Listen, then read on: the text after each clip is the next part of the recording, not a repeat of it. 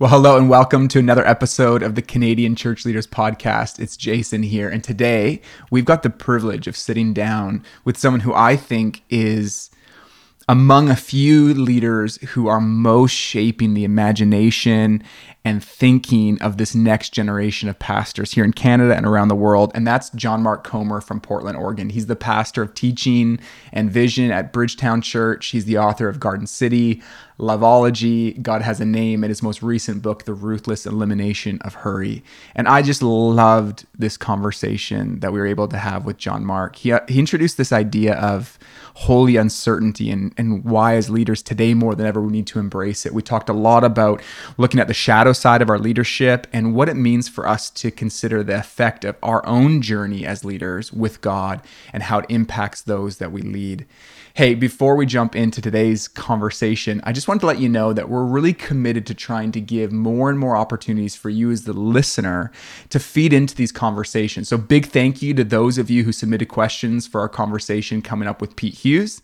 And really excited about that conversation. And the next interview that we're doing is with Danielle Strickland, who's, I mean, Danielle is an incredible leader. She started ministries like Amplify Peace, Brave Global, and the Women Speakers Collective. She's one of the probably most sought after speakers around the world and she's Canadian and we love her so much and we just love for you to be able to feed into this conversation. So if you've got questions that you want us to include in our conversation with Danielle Strickland, you can submit those questions on our Instagram at Church Leaders Network and on our website ccln.ca. Hey, and just a quick note before we jump into today's episode, at the end of the interview with John Mark, he shares a number of like book recommendations and I know if I was listening, I'd probably be trying to pause the episode and write them down with my pen, but I be difficult because I might be driving on my commute. So, what we did is we created a PDF with all of the book recommendations with links so it's easy for you to find. And that's available at ccln.ca on our blog. Oh, and we had John Mark with us a number of months ago in Vancouver doing an open lecture and then a leaders intensive. And we've got the video and audio for that time together on the website. So, you want to check it out there. So, with all of that said, let's jump into today's interview with John Mark Comer. Welcome to the Canadian Church Leaders Podcast. We want to serve church leaders and their teams by sharing honest and thoughtful conversations about pastoral leadership. In this podcast, we were exploring the question what does it mean to lead people in the way of Jesus in the midst of today's world? Let's jump into today's conversation. Well, hey, John Mark, thanks for being with us today. Appreciate you making it time to be on the podcast. It's always a pleasure to have any kind of conversation with you, Jason. Oh, you're so kind. Um, the reality is, is everyone listening is uh, thinking and experiencing life in light of COVID and shifts to our rhythms. And I just wanted to start by asking, as you're processing this time as a church leader, as a dad, as a friend, as an apprentice to Jesus, what are some of the big questions that you're wrestling with? Well, I mean, in all honesty, I think sure it's not that unique, but as a pastor and church leader, the question I'm wrestling with is what in the world does the next few years look like? And how do you lead a church if you can't have Sunday gatherings? And in the meantime, can't even have house churches, you know? We could pivot pretty fast to a house church model the way our church is set up, but we can't even do that and how do you pastor people over the internet? And how does that not just devolve way too fast into the worst of attractional kind of consumer christianity mm. kind of stuff? So there's all those questions that consume you know a, a lion's share of my mind and imagination but then there's the deeper questions um, that are a lot less scary to me and where, where they're a little bit more about less about anxiety and more about possibility. And that is like, I think this is the greatest chance for spiritual formation in the history of my church, at least. You know, like more mm. good could come out of it. When I think about the future of like Bridgetown Church, the tax exempt organization and the you know brand is such a gross word you know the the church I get a little like, in, in all honesty, there are moments where I have high anxiety. Like, what, like, what will our church even look like in two years? But when I think about the people of Bridgetown Church that theologically are Bridgetown Church, and the good that could come out of the next year or two. My heart is just full of hope. You know, I think mm. I was listening to this Jim Collins interview a while back. It was a long form interview with Jim Collins. And I'm not, I don't, I rarely listen to business leaders. I'm not like that lead pastor. I'm trying to get out of leadership, not better at it. so I don't do a lot of that. But it was a great interview. And at one point, he said that every creative and knowledge worker, in his opinion, all of their work is built around one central question. And he said what his was.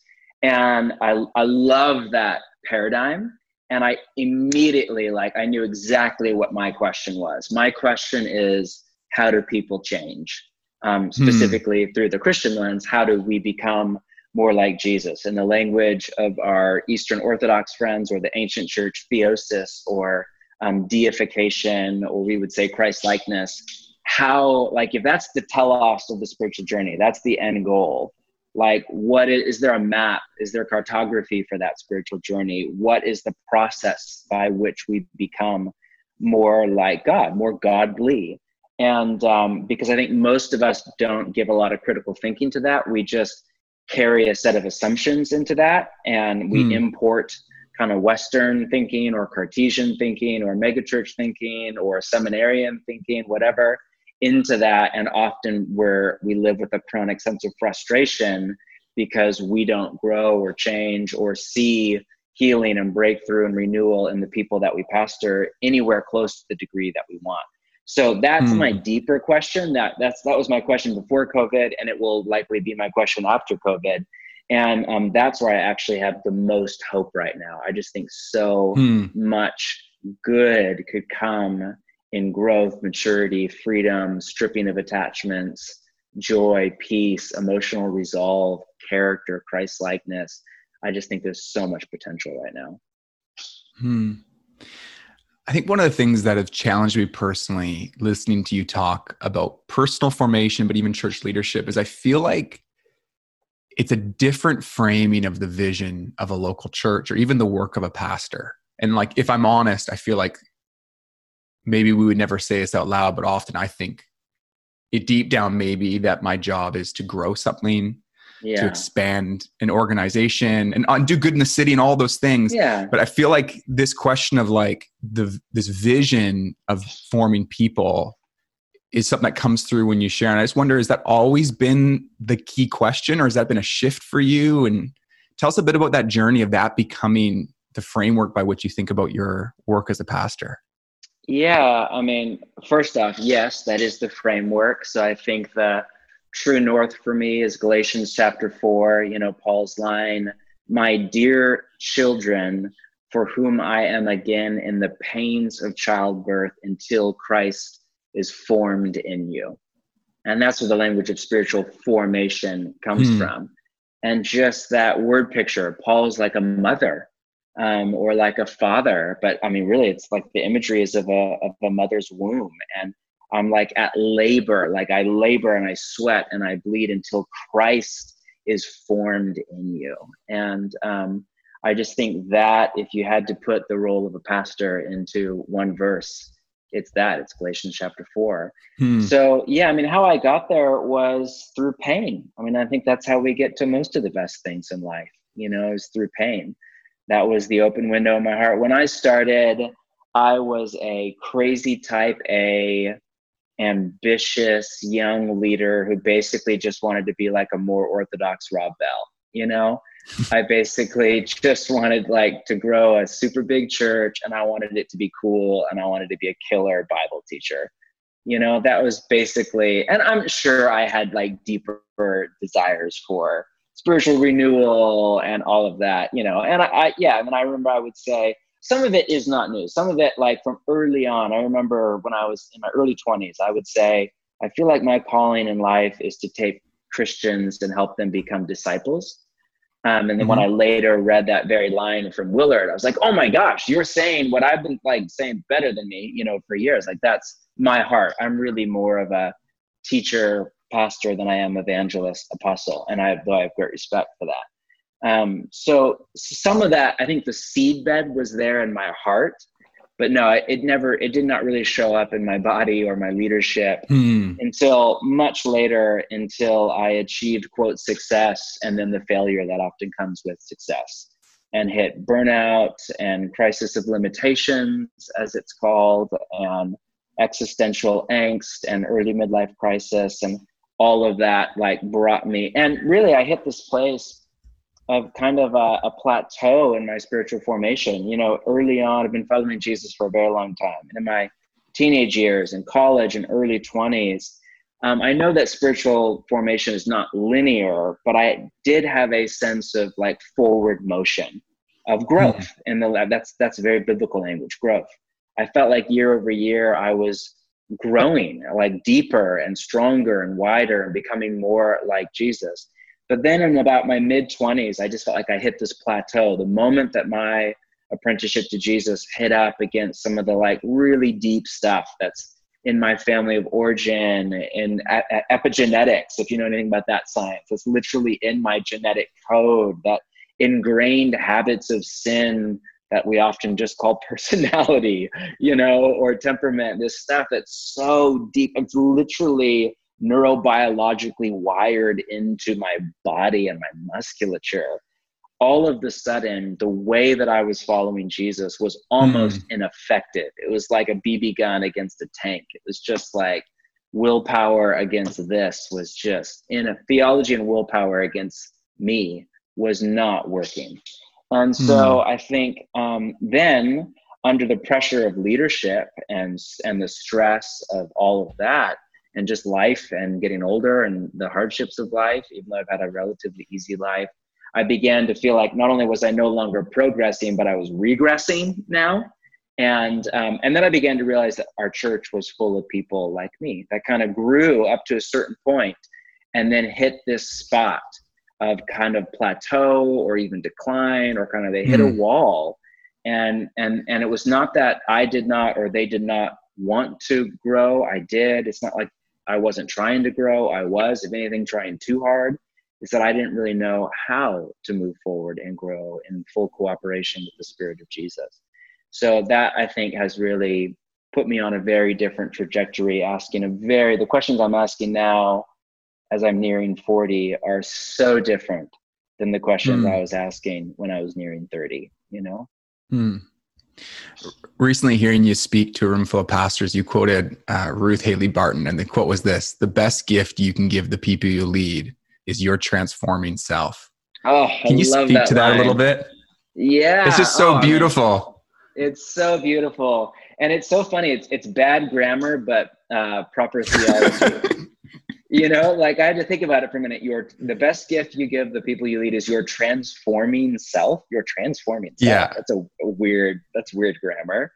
But we're never transformed. It's not like hey mm. go do this thing. Go through ruth haley barton's you know two year program which is amazing and i highly recommend. And then you are transformed and now lead at no it's you're transforming and always transforming. You're never there. It's a theology of journey not destination. And every year forward, the dream is that we become more free and more at ease in our own body and more full of genuine agape, self giving love, and more at hmm. peace, and more of a non anxious presence, and more joyful, more just full of Trinitarian inner life and delight year over year over year. And I really think that's the best gift. You know, Willard used to say the main thing that God gets out of your life and the main thing that you get out of your life is the person you become. And hmm. um, I think you could say the same thing. The main thing that your church or the people you lead get out of your life is the person you become. It's not the consumables of ministry. It's not your teaching or your sermons or your strategy or your events or your conferences or your buildings or your programs. That's all good stuff. I'm not down on any of that. I give a lot of time to some of that. But the main thing that those are just conduits for who God is making you to be to come through. You know, that so funny. Um, I'm a charismatic, but I take issue with the phrase spiritual gift. I think it's really bad language. That's unbiblical. That's result that comes from um, what I think most scholars would agree is a not not a good translation of Paul's language in Corinthians.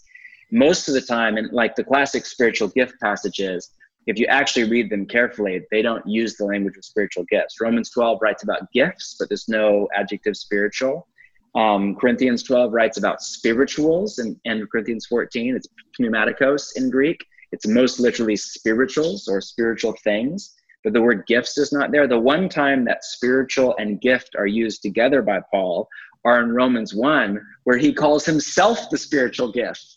He says, I long to see you that I may impart a spiritual gift to you. And he means himself. He means, like, I want to come to you and I want the Spirit of God to, to, to gift something to you through me. And that's such a, you know, that sounds egotistical, but I think it's actually humility. It's saying mm. that what we have to give is just the, the, the small fraction of Jesus that we get to mirror out through our personhood, you know? So that's a long mm. way of saying I think character and leadership matters. I think just time and, and quiet prayer with Jesus and who we become matter 10,000 times more than anything else in leadership. Hmm. I think about what we were saying earlier about like you know a vision for pastoral leadership. Like obviously we want we believe we're called to form people, but sometimes our models are built on an old apparatus or a, a, that work out towards a whole different outcome. And I feel like my work models, like my day to day in and out, like I believe what you're saying, but the way I've organized my life doesn't actually live into it. I live as if people need me to build programs for them, better talks, all these things. And so, what does it actually look like when that belief trickles down into how we structure our lives, our organizations, even how we mobilize our staff to become a transforming self? Wonder what that looks like in practice. Yeah, are you talking about like for the individual leader or more for church life? Yeah, it's a good question. I guess what I'm mean to say is this is if the vision is to really believe that the best gift I can give my congregation is a transformed self, how does that play out in the way I organize my day-to-day life as a pastor, as a leader? Oh, yeah. I mean, yeah, I don't have a brilliant answer to that. I think, you know, what the church has said for 2,000 years up until very recently in Protestantism is um, rule of life. That was hmm. the that's the ancient historic church answer to that question is you craft a rule of life that is conducive both to your personality and to your cultural context, the city you live in, and to your day and age and era, you know, um, of kind of late Western world and or particularly to a COVID-19 kind of crisis, you know? And um, that rule of life has to be responsive and open ended and not legalistic. It has to have some mutability to it. But basically, you, you come up with a trellis to the vine. And that's where that language came from. You know, um, rule, the ancient Latin word was regula. And there's dispute over it, but most scholars argue that it was the word used in Latin for the trellis in a under a vine in a vineyard. So if you've ever been to a winery, think of a beautiful vineyard, you think of a vine, a plant. Underneath it is always a trellis. Mm. And that's because without this trellis, this kind of support structure to undergird it, a vine will um, languish, it might even die, it will bear a fraction of the fruit that it has the potential to bear. It will be vulnerable to wild animals, to damage, to human beings. And you know, the ancients said, "All right, Jesus' core teaching was John 15: Abide in the vine, and you will bear much fruit." That's Jesus' most in-depth teaching on spiritual formation, and he's basically saying that we bear fruit, which Paul later defines in his riffing on John 15 and Galatians 5 as love, joy, peace, patience, kindness, gentleness, goodness, faithfulness, self-control. We bear that fruit um, through living relational connection to God mm. by abiding and resting and making our home in the inner life of the Trinity itself. And so that's at a metaphoric level. And the ancients said, all right, practically the way we do that is we come up with our rule of life. We need a regula, we need a trellis. Uh, just like a vine needs a trellis to abide in the vine, we need a support structure, a schedule, and a set of practices and relational rhythms that enable us to make our home in God and come to rest in hmm. God and really live from a, a, relational connection to the inner life of God Himself and Father and Son and Spirit.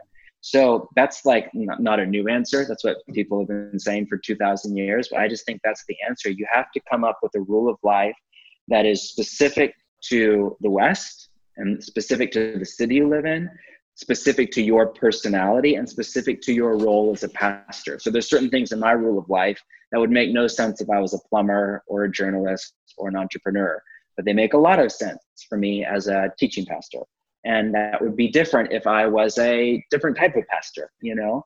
And so um, there's no one size fits all approach. There are best practices like sabbath or morning prayer life in community.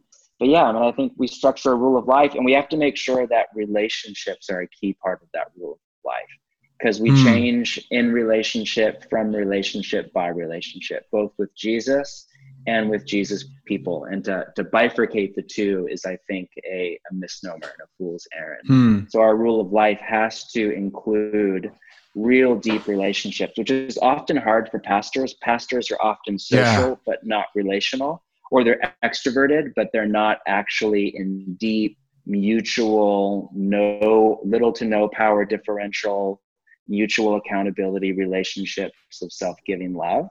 And man, that that is if you, you have to have that as a base with Jesus and with a mm. few other people. How has that journey been for you? Has that been something that has always been there? You've had to work at cultivating those kind of relationships in your life as a leader. Oh no, I've come into it much later in life. I mean, I'm really introverted and grew up homeschooled and then ended up as a megachurch pastor really young. I was very comfortable with the kind of like alienate yourself from people, be you know do your own thing consider yourself an exception to the rule you know um, i was very comfortable in that space. Now it was really toxic and unhealthy and was mutating me in ways that were not jesus like at all.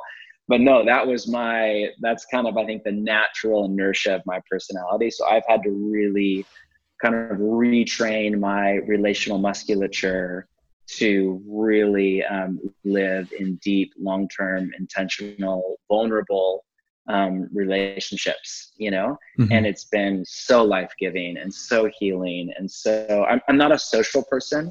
I don't hang out with people a lot. Um, um, chronically, you know, because of my life as a pastor, have too many relationships, you know.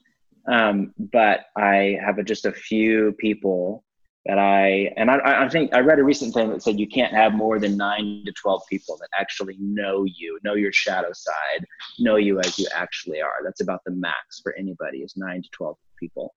And mm. um, so I've just worked really hard to cultivate a small circle of a much wider circle of friends, but a small circle of people where I can just really show my shadow to and be safe. And I think that's so important. The more leadership the more you're in the public eye, the more people look to you. In Jungian framework, the wider that gap is between your ego and your shadow side. Um, mm. Or if, if you're not familiar with Jungian's framework, that between that kind of image that you project to the world, both to win other people's approval and because you want to be that person, and the shadow meaning who you actually are, good and bad. Some, some of the shadow is sin, some of the shadow is just stuff you don't like about yourself. Like, I wish I you know, came from old money and went to Stanford and whatever. So I can pretend like I am, and I can quote people like that, but I'm not actually that guy. So it's just some of it's just who you actually are. And like the, the with with any kind of leadership, notoriety, that gap between your ego and your shadow, between the image you present to the world and who you actually are, it grows. And that's the mm. breeding ground for neurosis, sin, addiction, self-destructive behavior and that's where we harm other people. This is why like the, the most extreme example of this is celebrities and you why hmm. do so many celebrities go off the rail? It's because they have this ego that's like stratospheric. It's like it's so stratospheric? Whatever sorry whatever the adjective is it's it's out of the atmosphere they have yeah. this image, you know, but then who they actually are is just a normal person. They're just Justin Bieber or whoever the like. They're just a person with a person's mm-hmm. flaws and idiosyncrasies and wounds and struggles. And so that's why so many celebrities just implode, even though they have all the success and wealth and fame, because they can't. That gap is is untenable. And the celebrities that mm. do well tend to have like their brother is their videographer and their uncle is their manager. It's like we're, these relationships where there's low power differential and they're both accountability but also love and affection so that's the extreme example you know pastors aren't celebrities but we experience a tiny bit of that where we have mm. this kind of public thing out there in front of a church And often the gap grows between that public image and the shadow, the reality of who we are. And we often actually want to grow because we don't want people to see who we are. So it's so important that we have some people to keep us grounded who will both call out our shadow and also keep loving us through our shadow. So we can hmm. experience both freedom and healing and safety. Those relationships become more important over time, not less. Hmm. Earlier, you used this phrase, um, holy uncertainty. And yeah really speaking about this season around COVID 19, not knowing the future. But I think that what this season's exposed for me is I've never really known the future, but I've sometimes lived as a leader as if, you know, I got all these six month, eight month, three plans. year, four year plans. Yeah. And then all of it stripped away. And actually, I think there's a part of me that, for my personality, that loves the adventure. And I've actually had to come clean with my heart and be like, man, is there something about me that gets an adrenaline rush off everything that's changing. But then there's another thing I've looked inside myself and seen is like, oh man, I depend on a certain control of the future in a weird way. And it's really exposed just some needs in my heart. And just would love to hear you speak to this idea of how do we as pastors lead in times of uncertainty? And what's this what's the heart stuff that's going on that makes that so challenging? Yeah, gosh, man, that I think that's the conversation right now we need to be having. You know, they say the best doctors, if you get cancer, cancer is one of the only, I'm allowed to back up. Western middle class people have a very low tolerance for uncertainty. Hmm. We're used to feeling, people that grew up in poverty know how to thrive in uncertainty. People that grew up in a war zone, um, our grandparents' generation that, that grew up in World War II, or before that, the Great Depression, they're actually much less anxious. They tend to be much happier calmer, more comfortable, more relaxed because they know how to navigate uncertainty. Gen Z, that has grown up even more than millennials in the greatest season of affluence in the history of the world, is the most anxious generation in history, uh, if the data is to be believed. You know, so um, there's there's a there's a reciprocal relationship there between uncertainty and actually becoming people hmm. of peace and certainty and actually becoming people of anxiety because certainty is an illusion. It's not real life. It's not reality. It's fantasy. And um, so westerners aren't used to it. The one kind of common leveler across the socioeconomic divide of western culture is cancer. And most of us know somebody who has been through cancer or had a family or friend a family member or friend go through cancer and um, what I'm told, I've not been through that experience, but what I'm told by many of my friends is that there's a lot of frustration often with the medical system. And the, I'm just because the level of uncertainty, like literally, will you mm-hmm. live or will you die, is so high. Yeah. And what I'm told on a regular basis is the best doctors are not the ones who are the smartest and make the most predictions the best doctors are the ones who say, here's a few different ways it could go, but to tell you the truth, I don't know, but I'm with hmm. you. Hmm. And I think there's a lot that leaders can learn right now from doctors. I think the best leaders right now are not the ones that are attempting to make predictions. They're the hmm. ones that are saying, here's a few different ways it could go, but I don't know. And that's okay. Jesus is with us and we're together in this. And, you know, um, there's a lot attempt, there's a lot of grasping for control right now, which makes sense. Like control is at the root of the human predicament. I think it's at the root of spiritual formation, or or said in the inverse, it's at the root of what's wrong with the human condition. And control, for the most part, is an illusion. And control manifests like a few different things. Prediction is one. Um, manifestation is an attempt to grasp for control. So to say, this is what's going to happen, um, when in reality it's an educated guess at best, mm. that's an attempt to grasp for control. When people say, the church will never be the same, which I'm hearing a lot of, well, who knows that? Who said that? Like, how do we? That's an attempt for control. That's all that is. Mm people feel more in control if they can say the church will never be the same. When we're ne- the days of big churches and buildings are over, or online church is the future. Now, maybe that's true. Maybe I don't know.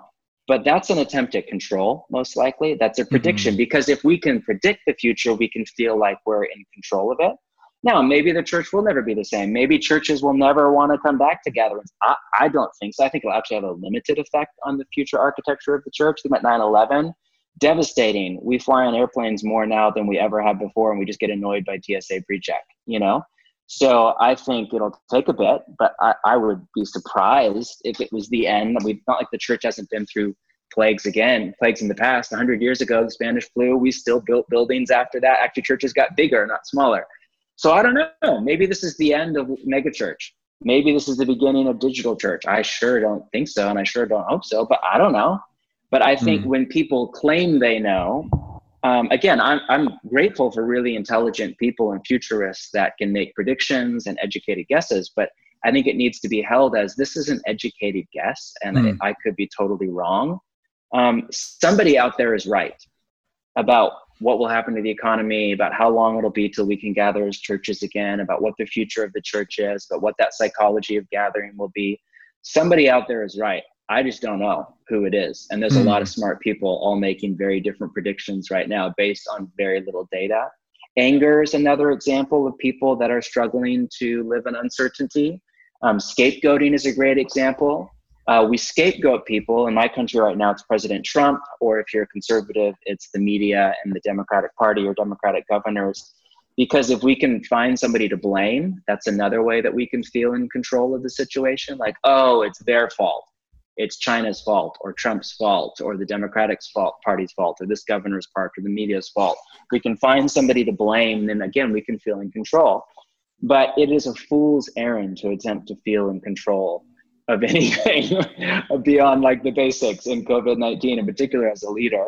So, all that to say, I think, you know, the mystics and the desert fathers and mothers have long made much of what they called holy uncertainty this, mm. which is kind of the end goal of God stripping us of our attachments and our idols, and us coming to the true place of self denial, the cross, yieldedness over to the Father and His wisdom and His love.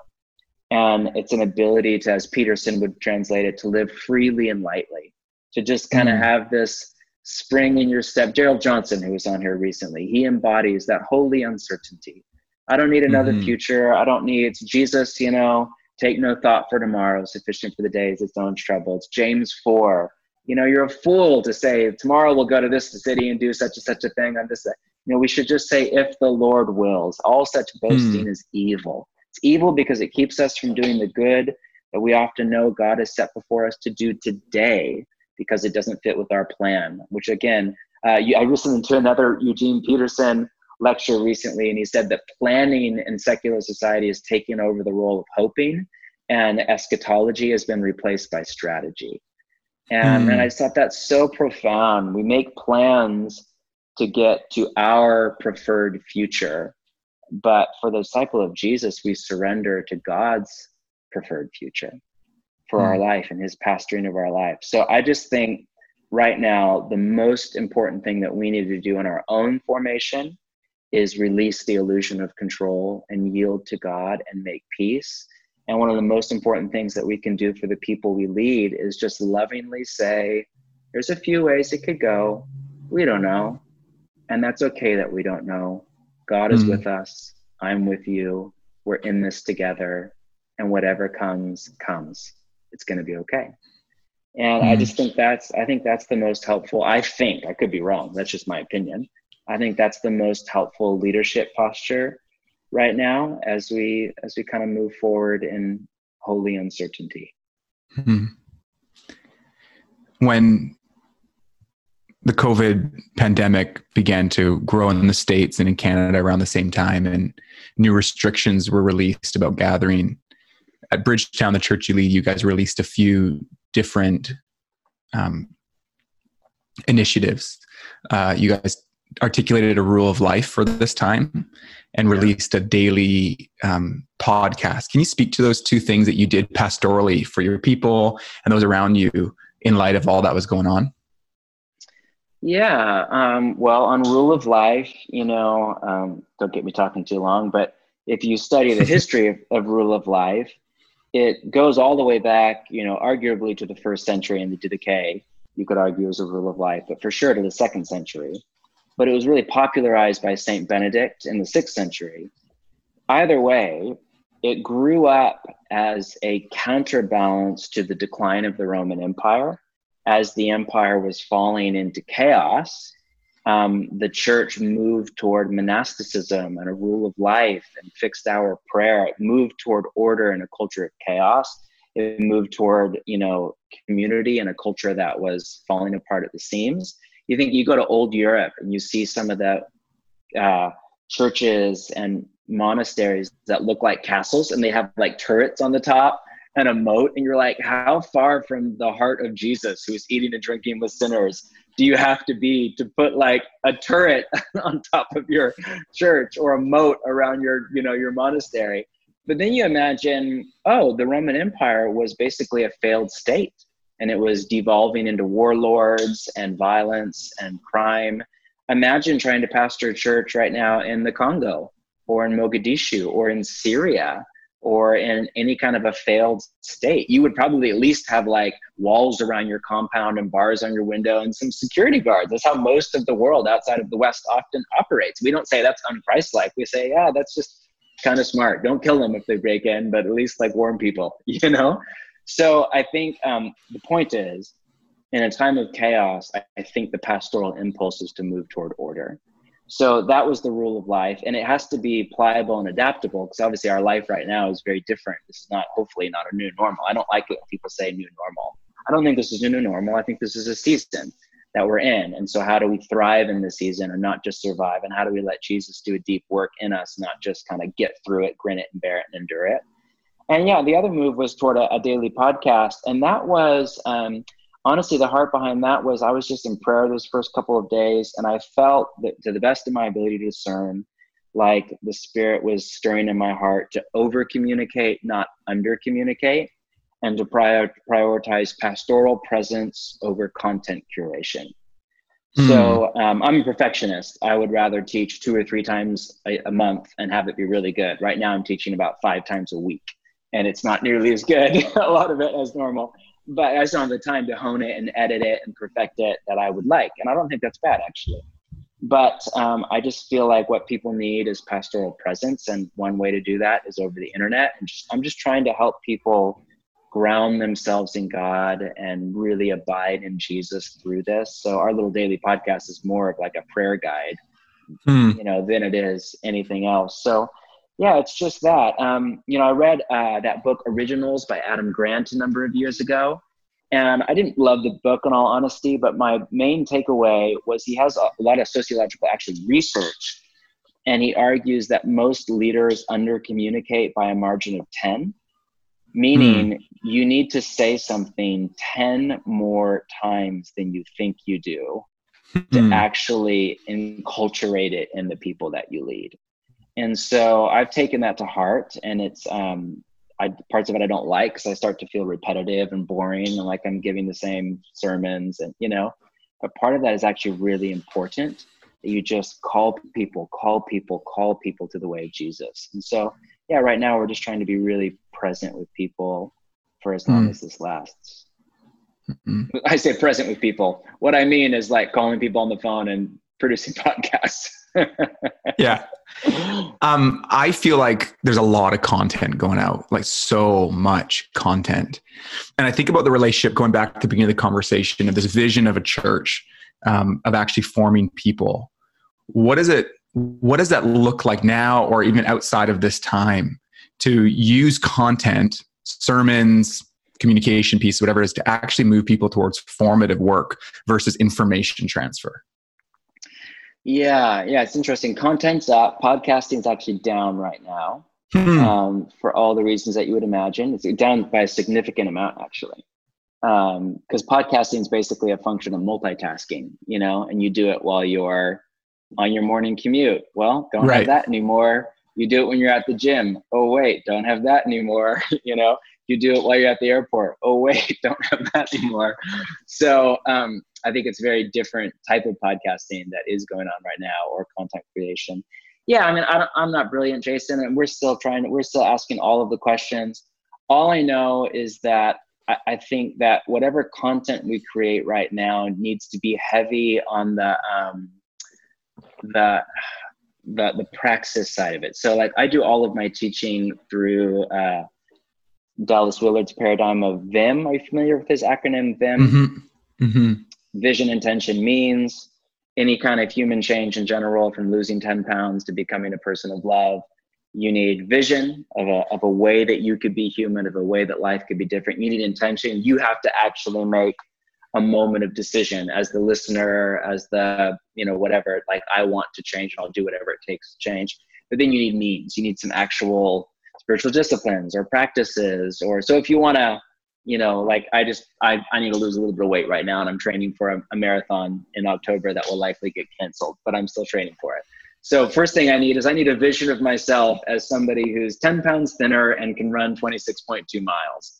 Right. But a vision is not enough. I can sit around and be like, oh, I like that. That's like that's a great vision. I have to actually have an intention. I'm like, all right, I'm gonna exercise six days a week.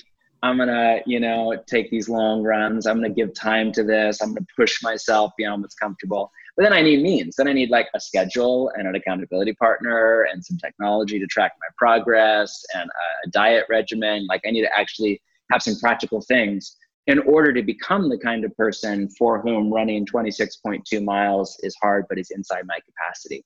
Right now, it's um, outside of my capacity. I can't do it. If I went out and tried to run 26.2 miles, I would die.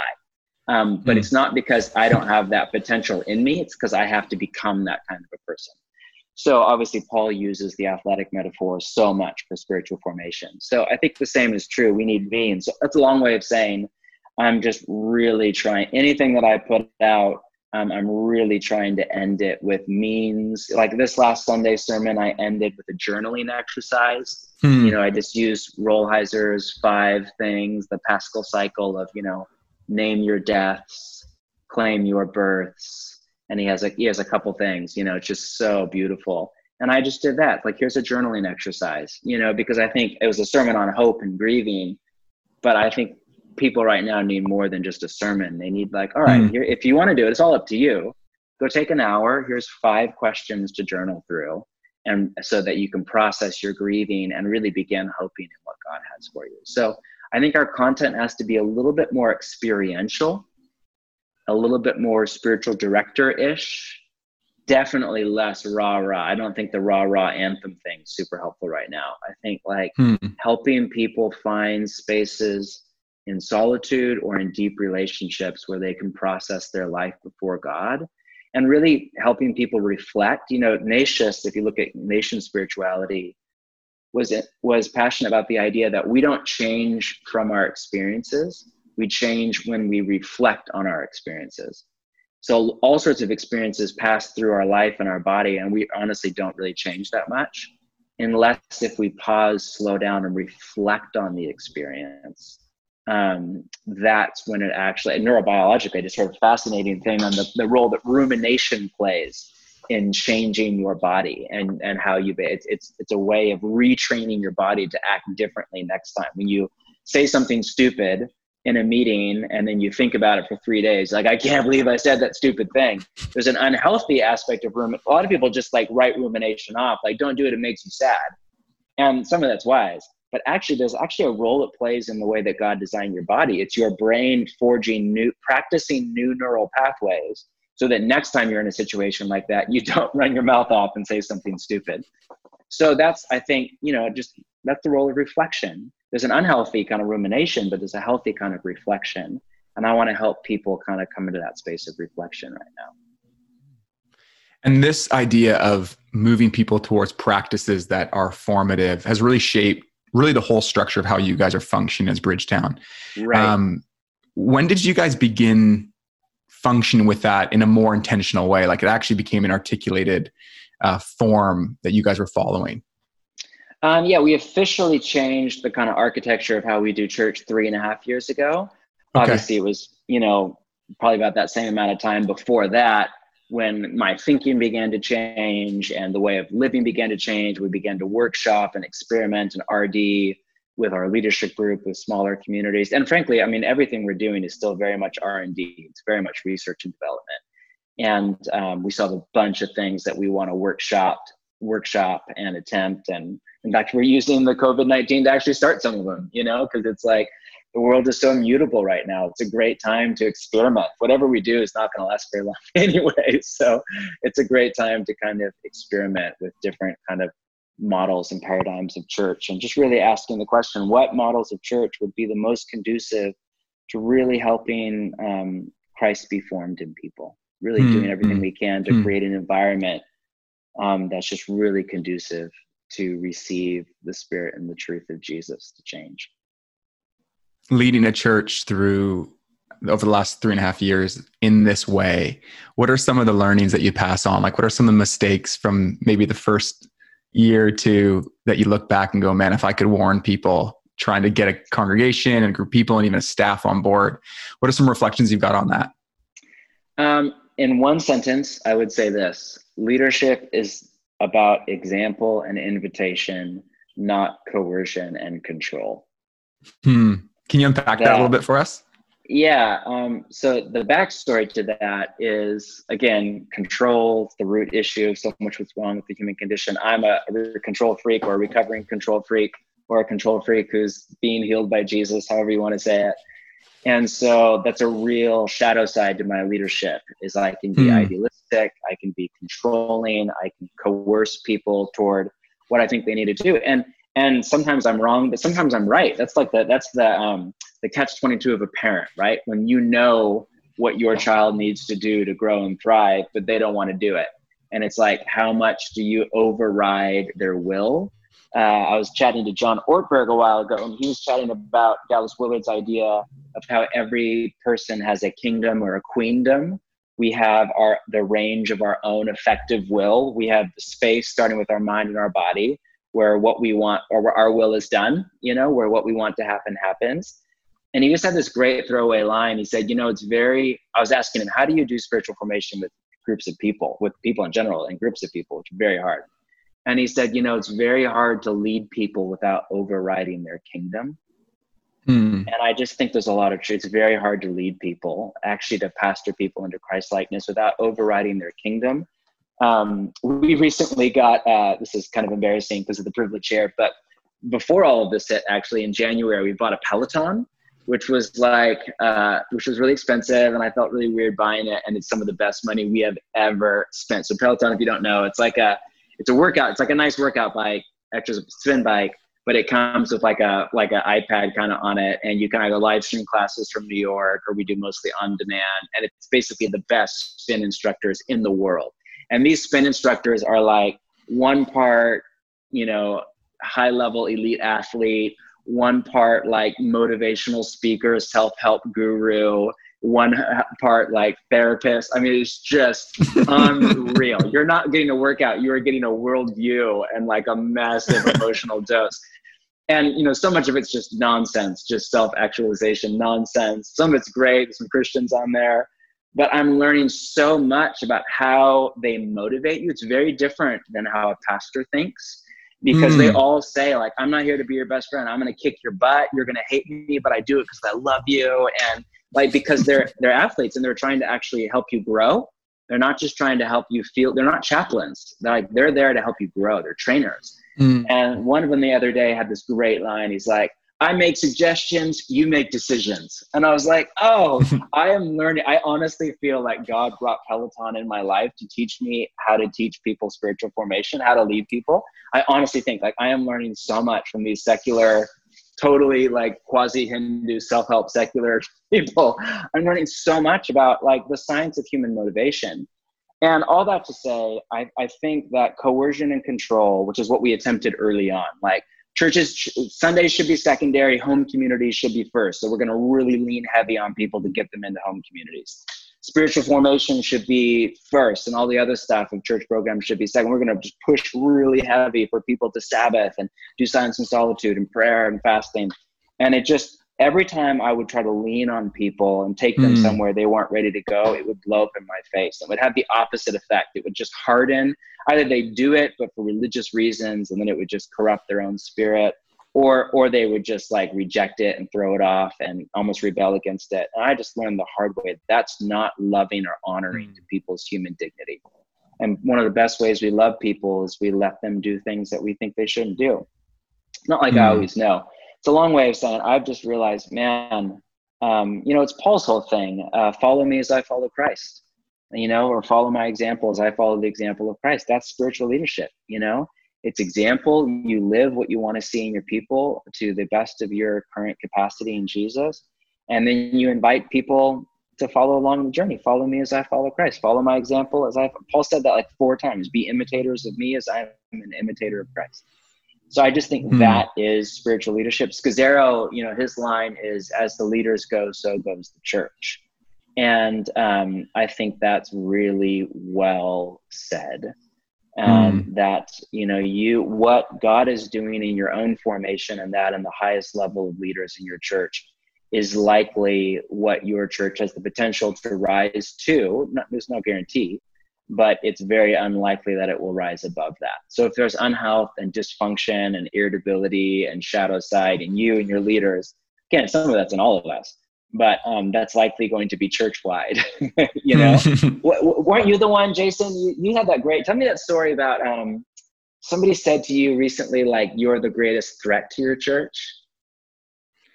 Oh man, wasn't that you? Yeah, you were. Yeah, at a no, it's you true. Were at a pastor's gathering, and he said something like, "You're the greatest blessing to your church," or something. Yeah. Also, the greatest oh, man, danger want- to your church is the greatest danger to your church is you. Isn't that what he said to you? I don't remember who. yeah, was. I want I want to give credit to somebody, and I I can't remember, but I the way the idea is coming back into my memory is like it was in uh, it was in Denver, right? At that church planting thing you were yeah, at? you know, I think it might have been it it okay, here's who spoke at that thing. Tim Mannon spoke. John Peacock. It might have been, oh, it was John Peacock from Mission Church in Chicago, outside Chicago. And uh, he said a number of things. And he did this whole bit. He was like talking to church planners and he's like, What's the biggest threat to your church plant? He goes, Is it the devil? I mean, he doesn't want your church plant to be around. He's like, Is it secular society? I mean, that's, the, you know, he named all these things that are like legitimate threats. And he goes, You're the biggest threat to your church plant. that's so true, though. Yeah. Yeah, it's I mean, terrifying. it's terrifying, but more more churches are ruined by pastors than by anything else I know of. Hmm. Hmm. So there's there's a there's a healthy sobriety that comes with that. Yeah. You know, that I could be the spiritual gift to my church or I could be its downfall. You know, gosh, God, so man, why do we need so many so much more? We gotta lead in team, we gotta lead grounded in relationships, we gotta be aware of our shadow side we have to be honest and open about our shadow side with the people that we lead to whatever degree is appropriate. We have to have accountability in check. We have to be grounded. We have to be patient and slow. We have to prioritize formation above all. And then we just have to invite people to come along for the journey. Hmm. I shared with a few people and some listeners that you were going to be on the podcast and a number of people asked questions and this is super niche it's not a super deep moment a lot of people asked about book recommendations. I think it's because oh, yeah. I know you you take in a ton of books, but you also do a great job sharing it. It's like one of the best things about following you on social media is you'll sh- and you're you're really honest as well. You're like, don't waste your time reading this, or like definitely read this, and um, you'll be like, this is my sixth time reading it. So a couple book recommendation questions, okay? Just okay. just for these listeners sure. that want it. The first is, um, you know, when you think about your staff. What are the books that you're like, man, I want all of the people I'm working with they've got to read these books? Oh man, um, Strengthening the Soul of Your Leadership by Ruth Haley Barton uh, is one of the best leadership books I know. It's one that our staff comes back to on a regular basis. All the emotionally healthy spirituality, emotionally healthy church. All actually, I like the original the most. Emotionally healthy church. Most people now read emotionally healthy spirituality, which is great. But for church leaders, I still think the OG is the best. Emotionally healthy church is a must read. Then there's the emotionally healthy leader. So I mean, all that stuff. I mean, Scazzero's work is just gold. Our staff goes around that mm. so much. Um, Willard's stuff, in particular for church leaders. Um, so the problem with Willard is a couple of his books that are that are are are the most helpful are the ones that are just onerous to read, right? Mm-hmm. Um, so the one, the, the Willard book that not a lot of people read that has had the greatest impact on our church and staff is The Spirit of the Disciplines by Willard, um, which is, it's not an easy read. It's slow, it's boring. Not, I had to read it I don't think I even started to understand it till the end of my second read through.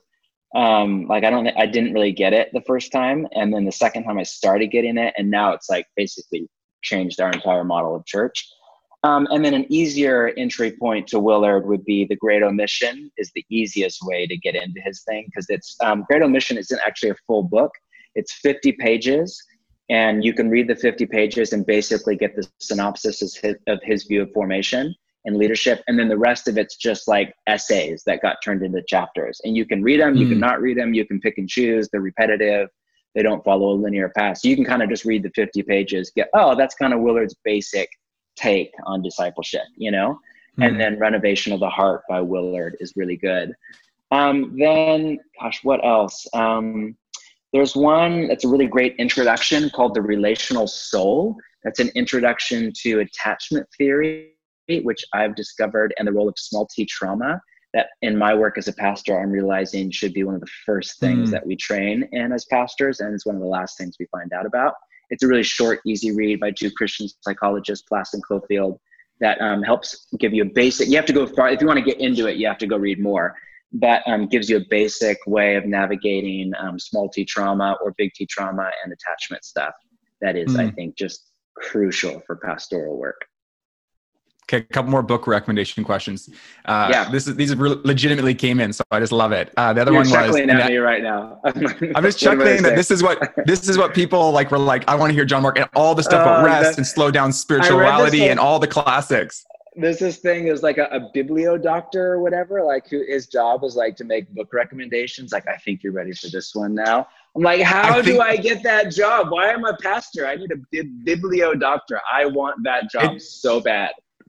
It's like a dietitian for yes, literature for consumption. Literature, please, Jesus. Okay, the next one is a new Christian, someone just come to faith. What is the book or two you want to put in their hands early on?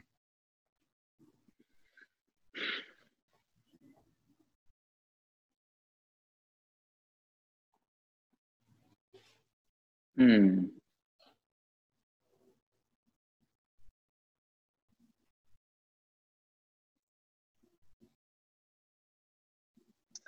I don't know. In all honesty, I've, I've, I'm I'm actually working on that book right now because I haven't been able to find one that I feel great about recommending. So I'm actually working on one right now in that vein. So to start, gosh, maybe um, the book that played a huge role. I'm not sure if this is the right recommendation or not, but in early in my formation, um, especially early in my journey, was The Pursuit of God by A.W. Tozer, which is a short read. Mm-hmm. And it's not a like how to follow Jesus. It's about like the heart posture of always wanting, desiring, and pursuing God. Um, I think that just has framed my entire spiritual journey. That one's huge honestly, I just read that book by our man Darrell Johnson, Experiencing the Trinity. I keep thinking of that. Mm-hmm. You can read it in really? one sitting. It's like 90 pages long, and it's just about like how do you participate in the inner life of the Trinity of love? Like that. Mm-hmm. That's it, mm-hmm. man. That's. I think like I'm working on a on a, and I think we had chatted about maybe collaborating on this, which I really want to do. But I'm working on like a post alpha kind of for a new follower of Jesus, follower of Jesus, like basic intro kind of discipleship formation. This is how you get going following yeah. Jesus course that we want to run as part of our practicing the way stuff at the church. It'll be a while before it's out, but I'm working on it now. And the first three weeks are all on Trinitarian theology. Like it mm. ends with practices and spiritual disciplines that the course will, but it just starts with like the idea that what you think about God is the most important thing about you, and you become like your vision of God, or for better or worse. So we're just like going through Father, Son, Holy Spirit, Trinitarian community of love, Trinitarian community of joy, Trinitarian community of peace. You know what I mean? Self giving, like all generativity, like all of that. Like, man, what if we could just capture young believers' minds before we get? I mean, I'm super passionate about here's the disciplines and here's the ethics of the kingdom and the Sermon on the Mount. What if we could capture people's minds with the inner nature and life of God Himself mm. and let people begin through practices and prayer and contemplative stuff to experience and enter into that inner life of the Trinity, that like that seems like that would be pretty amazing. Mm, I love that. Okay, last another book. good one for a new believer. Oh yeah, go would for be, it. Would be Life Without Lack, which was the last it was published posthumously. It's, it says it's by Dallas Willard, but he didn't actually write it. It was based on transcripts or, or recordings of a Sunday school class that he gave, so it's way easier to read than his other stuff.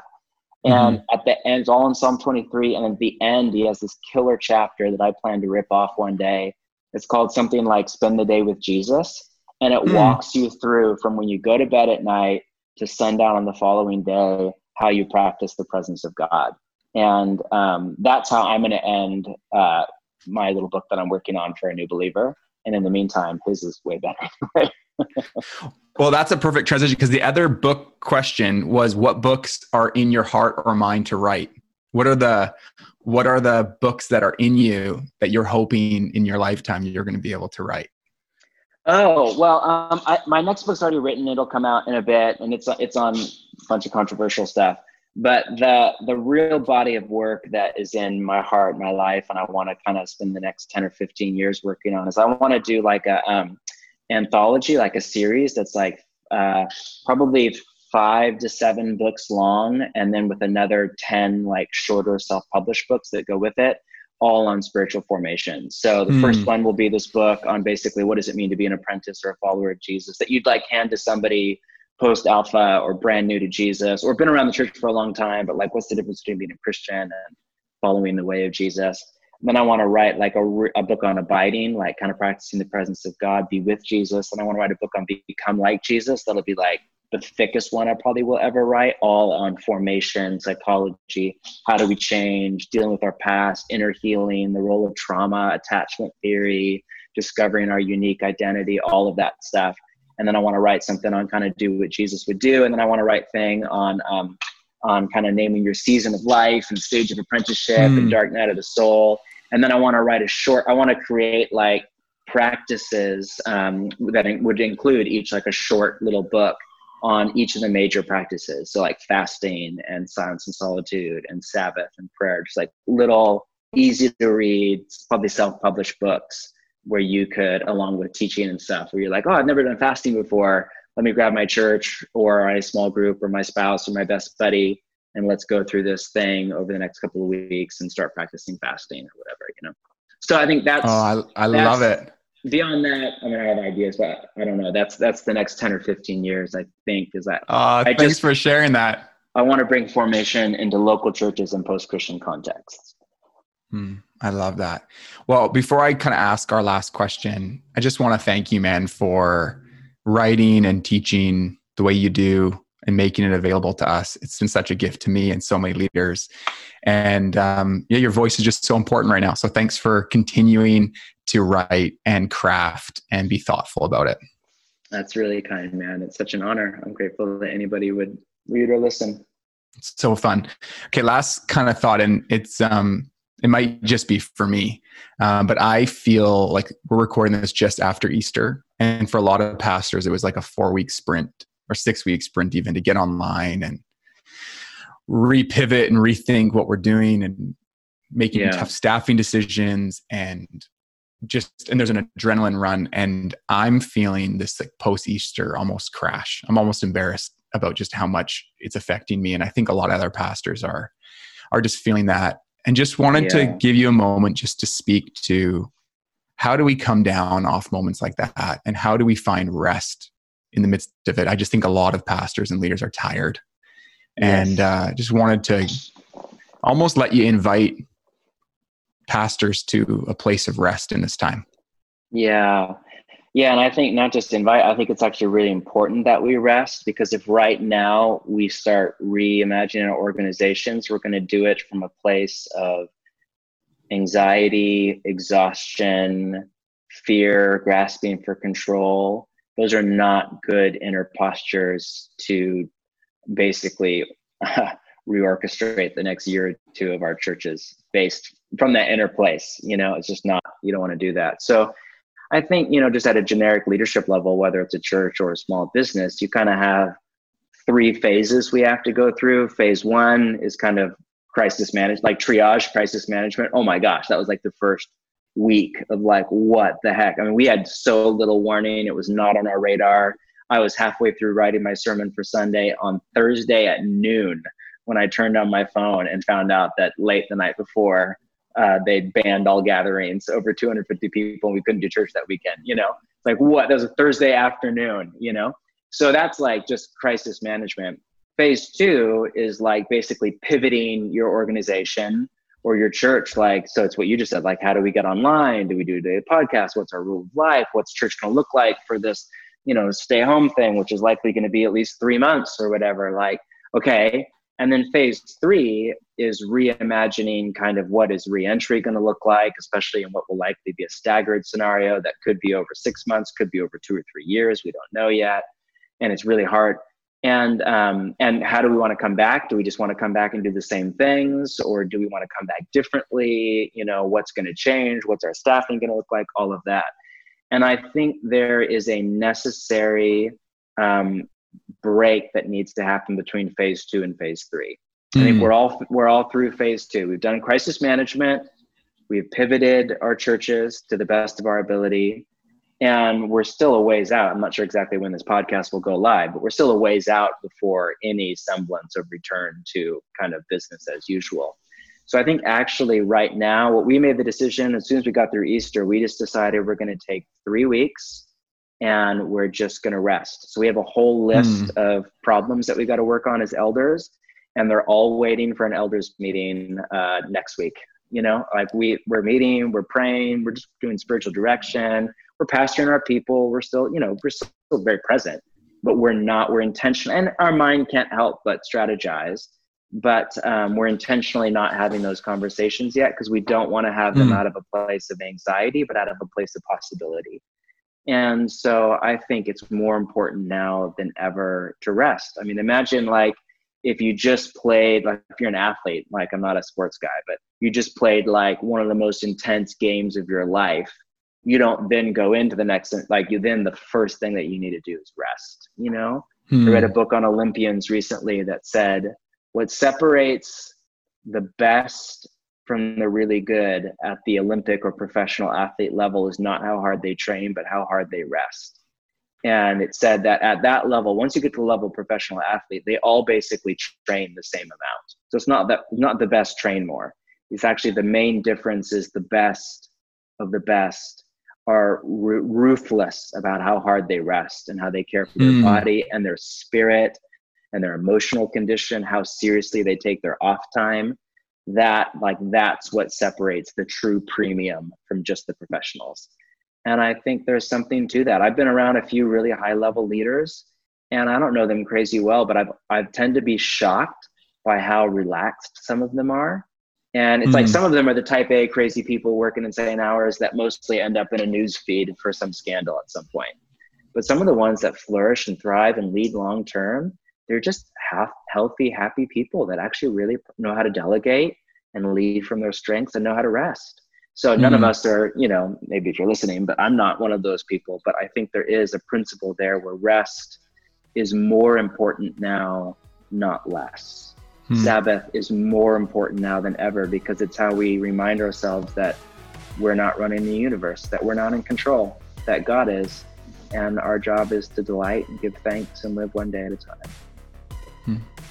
Well, I'm so thankful that you made time to be with us today and look forward to chatting more about all these things. And so grateful for all that you would have to say and do, man. Grateful for you.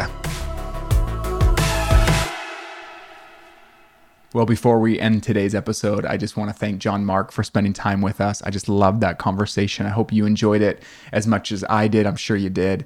And we've got highlights from our conversation. We have a PDF of all of his book recommendations. We've got video clips. We've got the video from his time with us in Vancouver, the lecture he gave to a room of leaders We covered some of the themes we discussed in the podcast and even went deeper in that idea of that our transforming self in leadership. And so all of that is available on our blog at ccln.ca.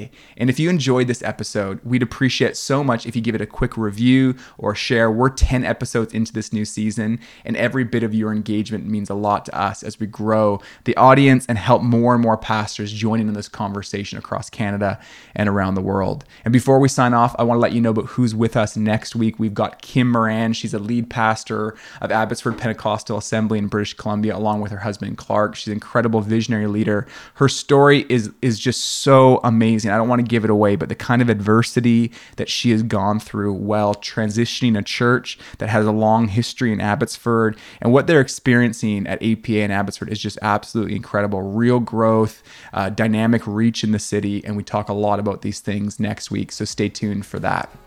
And we can make this podcast happen every week because of some amazing people that love pastors and love leaders and love the local church.